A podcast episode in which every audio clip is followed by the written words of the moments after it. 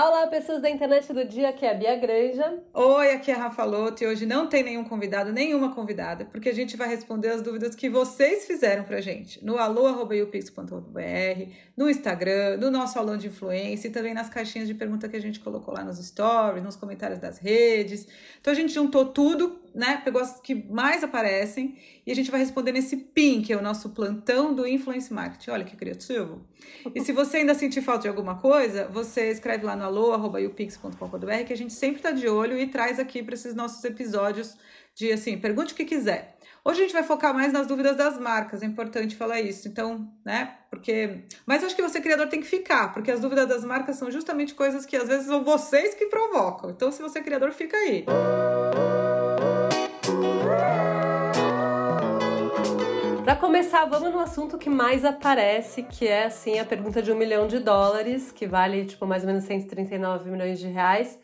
Mensuração de resultados, né? A dificuldade de quantificar o ROI, ou seja, o retorno sobre investimento do, da disciplina de influência e provar a efetividade do influenciador é o desafio de 72% das empresas brasileiras, de acordo com a pesquisa ROI Influência que a gente rodou no começo desse ano. Então, se essa é sua treta também, fica com a gente que a gente vai ajudar.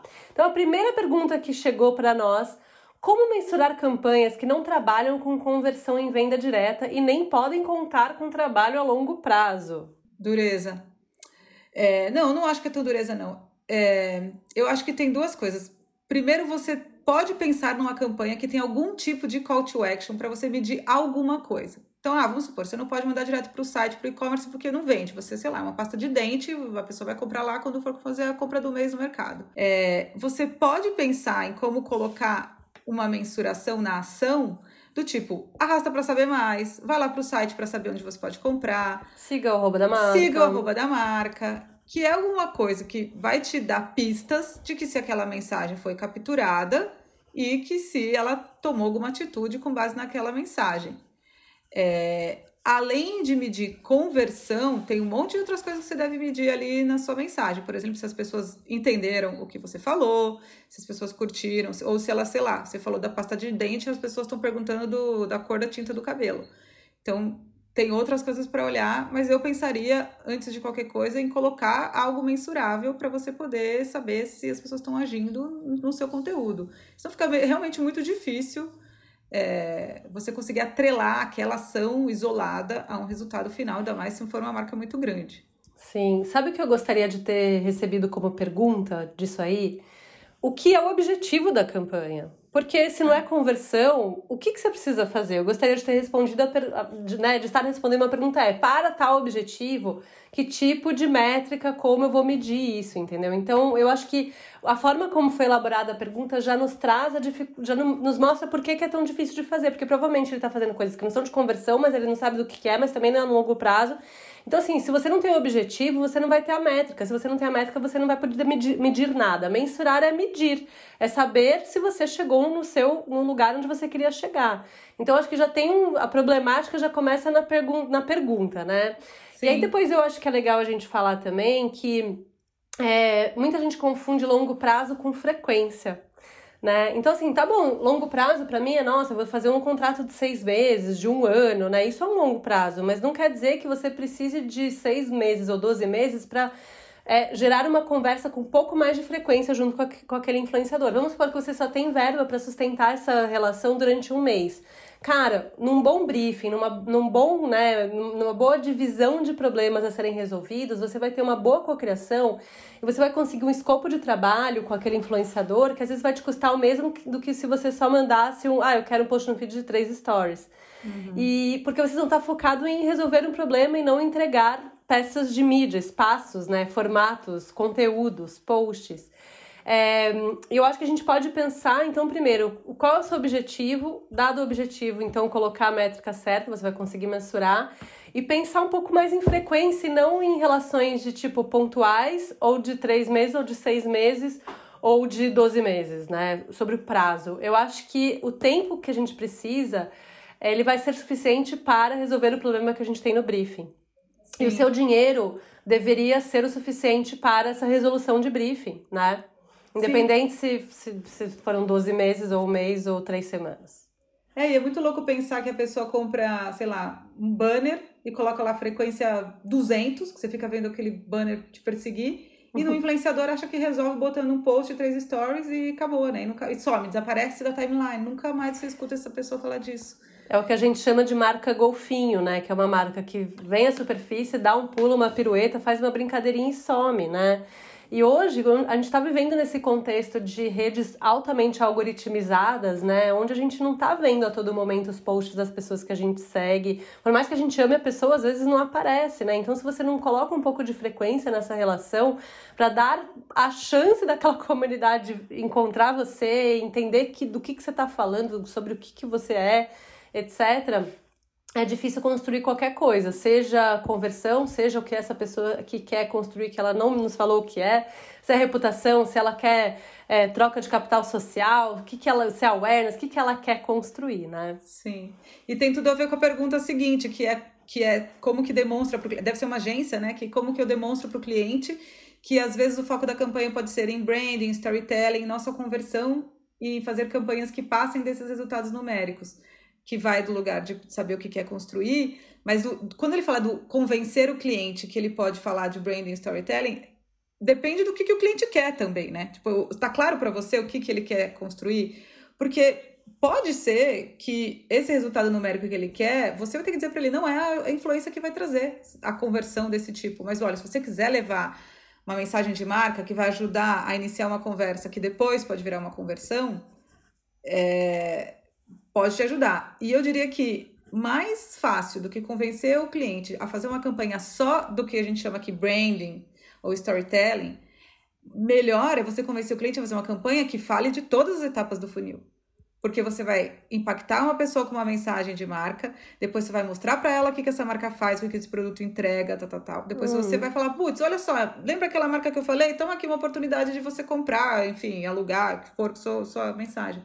É, mas as pessoas tendem a separar em caixinhas como se cada coisa fosse uma diferente e, e o influenciador só serve para isso.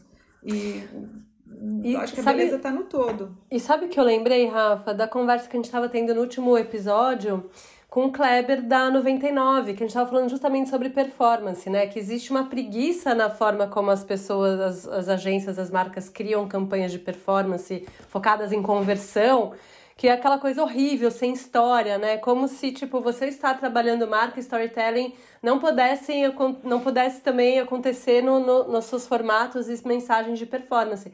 Eu lembro que eu perguntei pro, pro Klebinho, eu falei, ah, você acha que, brand, que performance pode construir branding, né?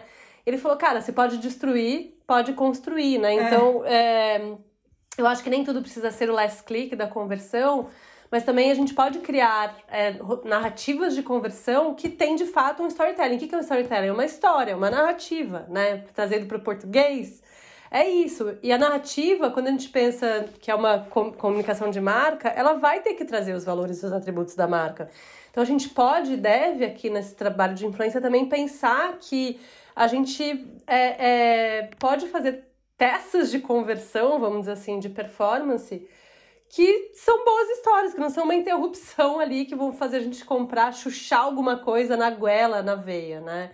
Sim. E se a gente pensar que o creator é isso, né, um, um, é um criador de conteúdo, eu acho que essa questão do branding storytelling pode estar muito mais embedada de uma forma endêmica a essa mensagem do que outras formas de, de, de comunicação e mídia de conversão, né? É, é então Oi, desculpa. Não, fala aí, fala aí. Não, e tem, tem um, um entendimento, ter um entendimento de, de onde você está nessa jornada e de que, qual é a sua categoria. Eu tô lembrando do nosso último curso, o INPE, que a gente estava falando de um case de, de linha branca, né? Que assim, você não compra uma máquina de lavar roupa por impulso, nem uma geladeira, sei lá, só se for muito doido, né? Compra uma geladeira por impulso. Então, talvez o marketing de influência tenha um papel de, sei lá, aquele influenciador que você segue, você tá sempre vendo a cozinha dele, vai te mostrar a geladeira dele, e o dia que você decide comprar, você já tem um recall, lembrança desse negócio aparecendo na sua timeline muito tempo e vendo aquela geladeira por muito tempo. Então, entender em que lugar que você está executando isso também faz muita diferença. Porque, de novo, a linha branca, se você está no processo de compra da linha branca, você vai lá no YouTube procurar qual que é a melhor máquina de lavar. E aí o influenciador pode estar tá lá também para responder essa pergunta para você. Que é sempre, que pergunta que eu quero responder desse consumidor? Agora, eu não estou no processo de compra. Eu talvez um dia compre uma geladeira quando a minha quebrar. Aí você está no lugar da visibilidade, que talvez o Instagram e o influenciador com um tipo de conteúdo pode te entregar. Mas uma coisa não devia viver separada da outra, porque existem pessoas não comprando geladeiras e pessoas comprando geladeira. E você deveria entregar conteúdo com influenciador, até 100, para todas elas. E eu acho que a construção da marca aqui na conversão, ela é muito importante hoje em dia, porque a gente está vivendo esse lugar da abundância, né? Tem tudo muito, seja de empresas gigantescas globais, seja de empresas nativas digitais, né? A concorrência, ela vem de, sei lá, muitos lugares sei lá, pega o mercado de beleza. A gente tem as grandes players, tipo, ah, Boticário, Natura, Mary Kay, sei lá o quê. E hoje você tem, tipo, a Salve, outras várias pequenas marcas que estão botando em xeque esses negócios, né? E aí, quando a gente pensa nessa profusão de opções, muitas vezes, se você ficar só dependendo da, da de atributos funcionais, né, para decisão de compra do seu cliente, você vai ficar vendido, entendeu? Você vai ficar muito exposto e você vai ter um elo muito fraco. Então, construir marca hoje em dia é, é essencial, né? Para que a gente possa se conectar com esses consumidores a partir de atributos emocionais, de valores, de interesses, paixões, propósitos de vida compartilhados. Tipo, isso já tem. Já é provado, quanto mais jovem é a geração, mais ela faz compra por conta de, do que a marca é e do que ela apoia, de como ela se posiciona, né? Então, assim, construir branding hoje não é, acho que não é assim opcional, deveria ser mandatório e contribuir diretamente para a conversão. Sim. Profundo, hein? Foi agora? Uau, inspirada pela paz. é, é, tem uma outra aqui é, que, que, é, que é uma pergunta sobre definição sobre, de KPI. Sobre definição né? de KPI, que é entender se a gente define apenas um KPI para determinado influenciador, exemplo, é, X, é, esse aqui vai me trazer awareness, e vamos trabalhar apenas a percepção da marca para o B, a geração de vendas para o C, ou se trabalhamos KPIs diferentes em momentos diferentes da ação. Cara, é, é, é exatamente a mesma coisa que a gente estava falando lá em cima. O KPI vai responder o que você quer. Tipo, ah, é um KPI para cada influenciador? Depende, você botou ele em que pedaço? Se ele está no pedaço de visibilidade, você dá um KPI de visibilidade para ele, para a ação, para o pedaço inteiro que ele está fazendo. Para todo mundo que estiver entregando aquela mensagem de visibilidade. Então é menos sobre que influenciador, mas é que papel esse influenciador está exercendo dentro da sua estratégia. Aí você define o que você quer e cada, e cada métrica dá pistas, o médio prova cada uma dessas etapas do funil. Não adianta você provar a conversão com que acontece muito, né? Ver o relatório do mês do, do coisa, tem um monte de print falando que teve tanto de alcance. Você não uhum. vai provar que converteu nada. Então dá o, né, a medida certa pro, pro, pro influencia, pro, pra etapa em que você colocou o influenciador. Sim. Respondeu? É, e eu acho que dá para você trabalhar KPIs diferentes com influenciadores diferentes em momentos diferentes da ação, né? É, acho que você falou isso, né? É, desde que você dê a missão dele para dê essa missão, né? Ele pode ser o mesmo cara, só que nesse mês ele tá fazendo awareness, no segundo mês ele tá fazendo conversão. Ah, e eu, eu acho que uma coisa legal sobre essa pergunta, assim, ah, eu posso colocar influenciador A para trabalhar percepção de marca e o B só para gerar leads e vendas? Eu acho que você pode sim fazer isso se você já tiver criado uma própria referência, um benchmark para sua própria marca com esses influenciadores. Que eu acho que tem uma coisa que é pouco feita hoje, que é a retroalimentação de toda a disciplina de marketing dentro das empresas, né? Então, por exemplo, ah, eu rodo uma ação, vejo aqui print do analytics do influenciador, beleza, vamos para a próxima ação. Poucas pessoas estão correlacionando essas ações e tirando dados e insights disso. Por exemplo, ah, sempre que eu faço ações com foco em venda, com esse influenciador, ou esse tipo de influenciador, ou esse tier de influenciador, ou essa temática de influenciador, eu tenho melhores resultados do que quando eu faço ações de conversão com esse outro tipo. Tararara. Por quê? A partir desse momento em que você vai aprendendo com a sua o seu próprio fazer, você começa a usar esses dados para informar a criação de, e as estratégias das novas campanhas que você vai fazer, entendeu? Então, tipo, cara, pode ser que você achava que ah, aquele influenciador era muito bom para uma coisa, você descobre que ele é para outra e você deve usá-lo onde ele é melhor, de fato, né? Não quer dizer que ele não possa contribuir em outros momentos, mas se a gente começa a pensar em efetividade, né, da, da do investimento que a gente está fazendo e o retorno que a gente vai ter, eu acho que valeria mais colocar essa, esse cara nessa caixinha, esse influenciador nessa caixinha. Então é muito importante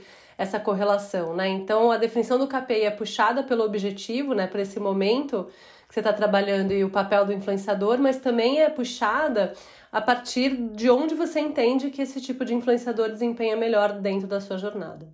Sim. E é muito louco, porque não é só o onde, nem, nem o influenciador, mas é também que, que conteúdo que ele está produzindo, né? Que a gente já viu muito case de. A gente quando a gente olha a campanha que passou e analisa tudo o que aconteceu, assim, aquele mesmo influenciador, que é muito bom e sempre trouxe conversão. Agora você decidiu colocar cinco mensagens na boca dele, ele vai converter menos, porque ele tem cinco coisas para falar, cinco call to actions, call to actions diferentes, diferentes, e aí você vai ter um resultado ruim, porque, meu, o consumidor fica tipo, eu faço o quê? Eu ligo, eu vou arrasto para cima, eu procuro a loja, eu reciclo a minha embalagem, o que, que eu faço? Eu respondo no comentário, eu sigo a marca, né? Tipo, é. a gente só faz uma coisa, né? É muito importante que cada peça de conteúdo tenha um só call to action, né? Uma chamada para ação específica, senão a pessoa não vai fazer nenhuma porque ela não sabe qual fazer. Exato. Né? E tem, e tem a outra pergunta, acho que tá, a gente meio que já respondeu nessa, que é como definir os KPIs de cada campanha, né? Antes da gente responder, porque eu acho que a gente já meio respondeu, Vale dizer que na pesquisa de ROI Influência que a gente rodou esse ano, a gente viu que uma em cada três empresas brasileiras não define métricas e KPIs antes de realizar a campanha. Ou seja, que nem você sair dirigindo seu carro por uma estrada sem saber para onde você vai e querendo chegar em algum lugar e aí você fica perdido no meio do caminho. Porque o momento de definir as métricas e KPIs é antes de rodar a campanha, é no momento que você está planejando a campanha. Porque toda a narrativa, toda a criação, toda a definição de influenciador, até a definição da rede onde é melhor você rodar essa campanha, vai partir do KPI, ou seja, daquilo que você tem que entregar. O KPI nada mais é do que a métrica de sucesso, né? Dado o seu objetivo. Eu tenho esse objetivo e é assim que eu vou saber se eu cheguei lá né? Sim. Então, se você não sabe como você vai saber se você chegou lá, você vai chegar em qualquer lugar e no final você vai fazer o quê? Medir apenas alcance e engajamento de post, que a gente já falou aqui, que é apenas uma prova da veiculação que você comprou, né? É, é como se nada. você como seu exemplo para o carro, é como se depois de você ter feito essa viagem para não sei aonde, você provar, provasse apenas quantos quilômetros você andou. Tipo, tipo legal. Serviu para quê? Legal, né? Exato. né? Então, acho que fica aí essa resposta. Nossa, a maioria das perguntas aqui são sobre como medir, como, onde medir, quanto medir. E aí a próxima é sobre quando eu tenho uma ação maior, né? Tipo, dois, três meses, é, eu devo medir isso, fazer medições como? De semana em semana, todo dia, lá no final, espero acontecer tudo e vejo o que aconteceu. É, qual é a melhor maneira de acompanhar o resultado, assim, numa ação de longo prazo? Boa. Hum. É, eu acho que a resposta para isso está em um lugar que é chama dashboard. É, eu acho que tudo que acontece na campanha, a gente tem que estar tá imputando nesse banco de dados, que aqui no nosso caso é uma planilha, é, onde a gente coloca todos os resultados gerados de cada post feito, seja stories, seja o vídeo no YouTube, enfim. Cada um desses formatos você tem uma data melhor para extrair os dados. Então, por exemplo, Stories você espera 24 horas, você vai lá e extrai os dados. Um post no feed você espera aí é, 48 horas e vai lá e extrai os dados, enfim. É, então você pode acompanhar os dados em tempo real. Por que, que isso é importante? Uh, eu, se eu publiquei lá um vídeo no, no, no YouTube, e aí na primeira, nos primeiros sei lá, nas primeiras três horas, esse vídeo deveria estar atingindo uma quantidade de views, uma quantidade de comentários que ele não está atingindo. Algo de errado está acontecendo. Nesse momento, se a gente está acompanhando os dados em tempo real, naquelas primeiras 24 horas, a gente tem chance de agir e amplificar, fazer alguma coisa para otimizar aquilo, corrigir a rota para que aquele, né, aquela peça tenha o desempenho, seja lá qual for o KPI, que a gente estabeleceu. Então, eu diria que as primeiras 24 horas de um, da postagem de um conteúdo, na verdade, as primeiras duas horas são as mais críticas para isso. Muito bem, então acompanhar os dados em tempo real, depois ir documentando tudo numa planilha, e eu acho que o relatório mesmo, aquele relatório final, você deve tirar ao final da ação, né? O que, que você acha, Rafa? Eu acho que sim, essa, essa pilo, pilotar assim no comecinho é importante. Imagino que em três meses você vai ter muito conteúdo para ir para o ar. Então dá uma olhada no que aconteceu na primeira hora, antes de irem os próximos, na, no primeiro dia, antes de soltarem os próximos, na primeira semana, antes de continuar para o resto. Depois, essas rotas ajustadas, você vai conseguindo é, só acompanhar, mas independente de qualquer coisa, guardar o dado. É isso. Porque depois você faz o cruzamento que você quiser. Olha, quando eu postei de manhã, quando eu postei de noite, quando eu postei nessa rede, quando eu postei na outra, quando fulano fez. A nossa planilha a gente põe tudo, assim, a hora que foi, quem que foi, qual foi o tipo de conteúdo, qual era o call to action, qual, assim, todos os detalhes possíveis, porque depois um bom planilheiro vai poder fazer todas essas combinações e te tirar muita conclusão com base naquilo que foi para o ar e como reagiu. Guardem em planilhas, post por post, com tudo. É a melhor, melhor dica que eu posso te dar disso. que mais? Além, acho que são as duas maiores dores aqui que a gente sempre escuta. Medir, né? Provar que funciona. E a outra é sobre mapeamento. Tem muita pergunta sobre, assim, como encontrar as pessoas certas. A primeira dela é sobre isso. Como encontrar um creator que realmente tem fit com a marca e co-criar conteúdos genuínos e engajadores. Acho até que uma coisa é consequência da outra, né? Conteúdos engajadores vão acontecer com criadores que têm fit com você. É, posso já responder? Fiz a pergunta e eu vou fazer a resposta. Vai lá. Para encontrar creator, não tem mágica. É um trabalho de pessoas. A gente usa muita ferramenta aqui, ajuda muito nesse processo, mas a gente até vai falar de ferramenta na próxima pergunta, mas é um trabalho de ir de perfil em perfil, procurando é, é, as, similar, as similaridades que esse perfil tem com a marca. O que, que pra gente, a gente chama aqui é o match, qual que é o fit? A gente olha três dimensões. A primeira delas é o tamanho, que é o que todo mundo acaba olhando. Ah, qual que é o tamanho, o engajamento, é a, a dimensão quantitativa. Se essa pessoa quantos seguidores tem, que rede que ela tá, qual, qual, é o engajamento que ela tem, quanto alcança o conteúdo dela, beleza.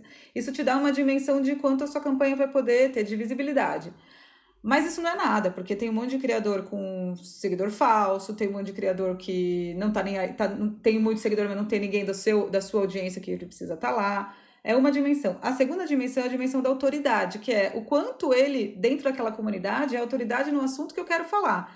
Então, putz, é uma mãe e é autoridade naquele assunto? Pode ser que ali seja um, um bom um bom, bom match. É, a autoridade é medida por um monte de coisa, pelo, até pelo quanto de conteúdo ela tem para fora da rede dela. Uma pessoa que é muito autoridade no assunto, ela está falando sobre isso, inclusive no jornal, na revista, em outros lugares. Então, a gente mede essa dimensão. E a outra dimensão, que indica se você vai poder criar conteúdos genuínos e engajadores, é a dimensão criativa. É qual é a capacidade criativa dessa pessoa? Olha os públicos que ela já fez, olha todo o conteúdo que ela publica. Se você quer fazer um reel super criativo, a pessoa nunca postou um reel super criativo, não adianta, você vai querer uma mágica. Então, olhar para essa dimensão também. Então, a dimensão do alcance, a dimensão da autoridade, a dimensão criativa, que são, vai, o que você tem que fazer para todo mundo. E um check que a gente faz para, independente de qualquer marca, que todo mundo também tem que pensar é o quais são os valores que a gente compartilha. Os valores que a gente compartilha estão, estão, estão explícitos na maneira como ele se posiciona, é, no como ele trata a rede dele, nos assuntos que ele coloca lá na timeline. Então, vamos supor, você é uma. Eu tô dando um exemplo, vou dar um exemplo bem esdrúxulo, mas como é que você, uma marca de carne, vai querer fazer conteúdo com alguém que pode até não ser vegetariano, mas alguém que sempre que não, não fala nada sobre isso, que não adianta, você vai querer fazer o, o Roberto Carlos do, da influência, né?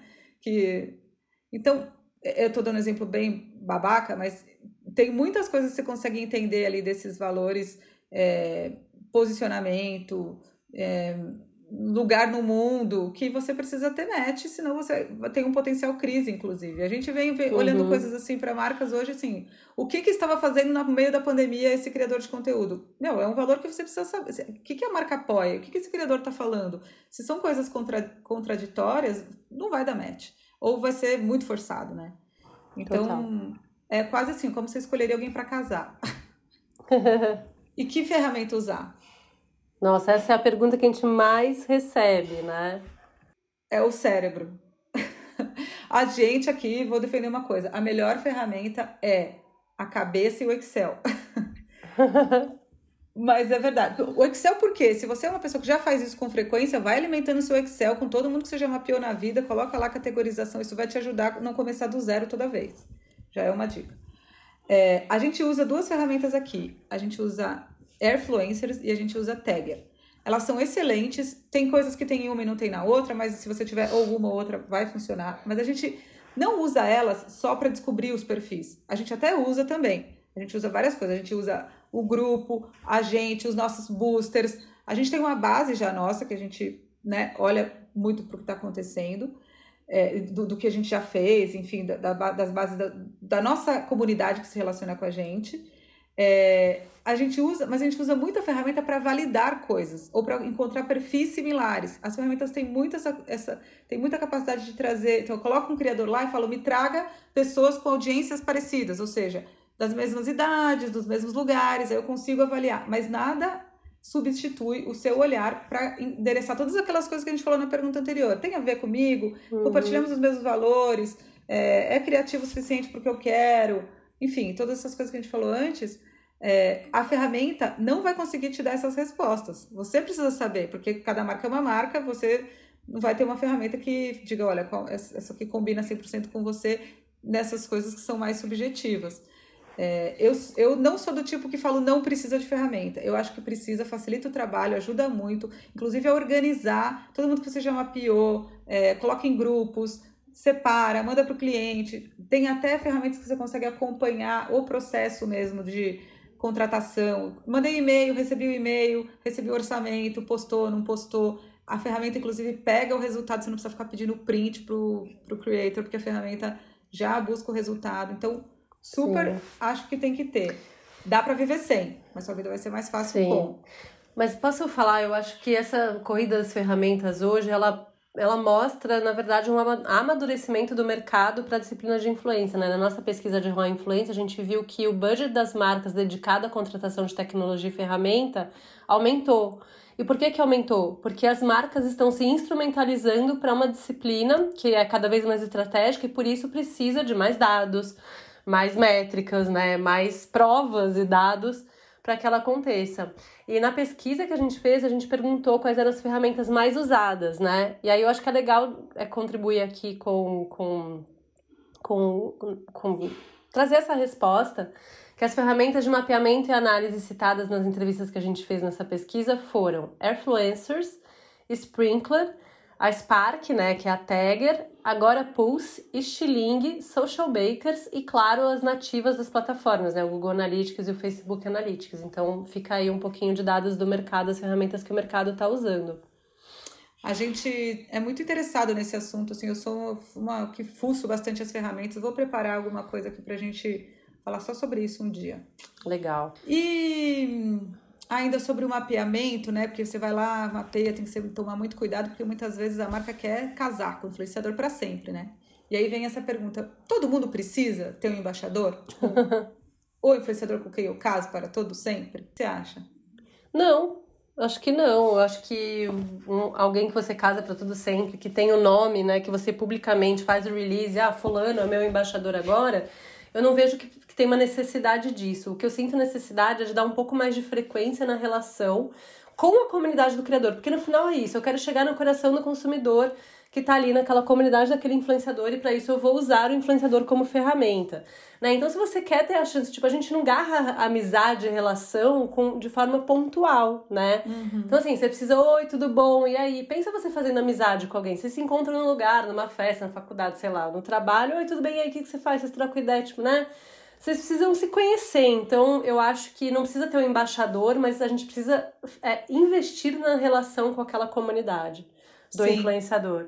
E isso precisa de um certo tempo, assim, que não seja um contrato, você não precisa fechar contrato de 6, 12, 18 meses, 30 meses com aquele influenciador, mas eu acho que considerar aquele influenciador de uma forma mais holística nos seus planos né, de campanha, por mais que você faça campanhas pontuais, que muita marca trabalha assim, né? Então, ah, eu tenho agora essa ação, daqui dois meses eu tenho outra. Mas que você considere usar os mesmos e testá-los para diferentes tipos de escopo, de mensagem, de, de objetivo, né, de ação. Sim, a marca tem um ciricutico de mudar, né? Toda vez quero um influenciador novo, não quero um novo, quero um novo, como se fosse, sei lá, quero experimentar o prato. E eu acho que é justamente o contrário. Na relação do longo prazo que você constrói. E não precisa chamar de embaixador também, que eu acho que é uma coisa é. até meio datada. E sabe o que eu falar dessa coisa do embaixador? E, mas acho que serve para tudo. É que eu lembrei você falando dessa coisa do estar com a comunidade desse, desse creator. Eu lembrei que da Ellen Ramos, é, Fit Real Mother, falando que ela foi contratada para uma campanha e começaram a tirar a, a, tatuagem dela, mudar a roupa, maquiar de um jeito, nanana, e, e ela falou, cara, você só quer a minha comunidade, você não quer eu do jeito que eu sou, né? E, e porque tava transformando ela numa, sei lá, usaram como se fosse uma atriz.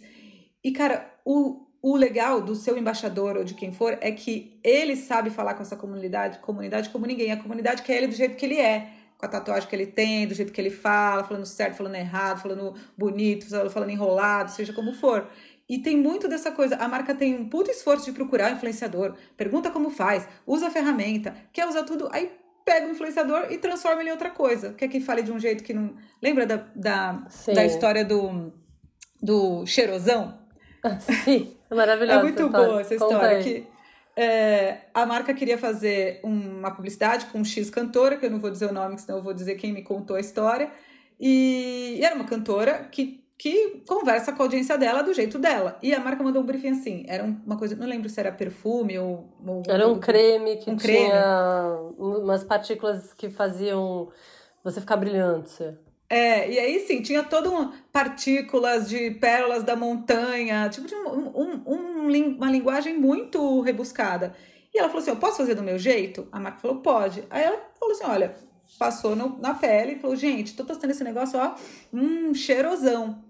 E, cara, esse é o jeito que a comunidade vai absorver isso. A marca não quis, depois, enfim, é uma treta. E ela falou que não ia fazer, que se quisesse fazer assim, que contratasse uma atriz. Que tá certa ela. Tipo, eu quero conversar com a comunidade, se você teve esse esforço todo de mapear e se você quer ter resultado, deixa fazer do jeito que. Né? Senão você contrata uma atriz, grava um filme, bota a mídia e vai dar certo também.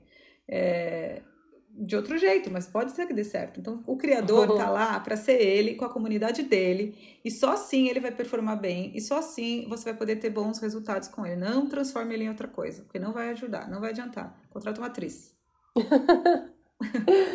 Muito bom. Bom, se você ficou aqui até agora, é porque você está realmente querendo aprender esse negócio. A gente falou meia hora. É, sem parar. Pra, sem parar. Dava para falar mais 200 horas? Dava. A gente tem assunto até não acaba mais mas a gente quer fazer o próximo PIN para falar com o criador. Então, se você é criador e também ouviu até agora, mande as suas perguntas lá no Alô, no nosso Instagram, alô.upix.com.br, que a gente vai responder no próximo mais meia hora, falando sem parar, mas aí é só com dúvidas de creators. Valeu e até a próxima. Valeu!